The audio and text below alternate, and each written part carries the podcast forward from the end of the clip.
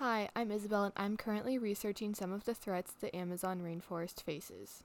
Two threats pose the Amazon rainforest deforestation and contaminated drinking water.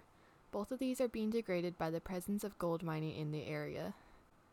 Gold miners cut down and burn the forest to clear the land to access the gold beneath the surface.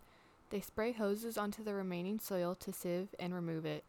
Often, large machinery is used to help accelerate the work, causing even more destruction to the forests. These small and illegal gold mining operations are one cause of the irreversible deforestation and contaminated drinking water across the Amazon region. Mercury is mixed into the sieve soil, forming mercury gold amalgam with the gold. It is then heated, vaporizing the mercury to retrieve the gold. This process can be very dangerous and can lead to mercury exposure and significant health risks, such as the potential to cause cancer. The inorganic mercury released into the atmosphere falls into waterways and is converted to methylmercury by anaerobic bacteria. It will eventually bioaccumulate into the food people rely on in the region. One cause for the increased presence of gold mining in the Amazon has been the increased price of gold.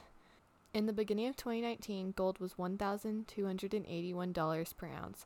By the end of the year, it was $1,509 per ounce, a 17.8% gain.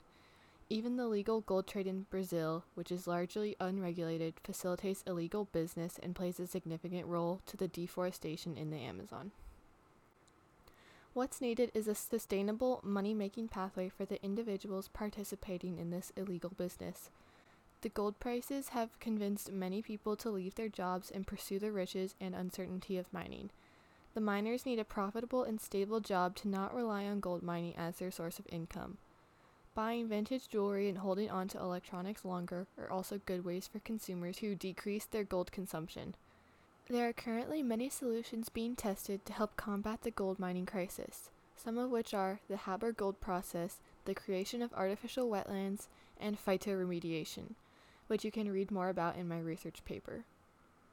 The documentary River of Gold inspired me to research this topic. It follows two journalists in the Peruvian rainforest as they witness firsthand the destruction gold mining has caused. Thank you for listening.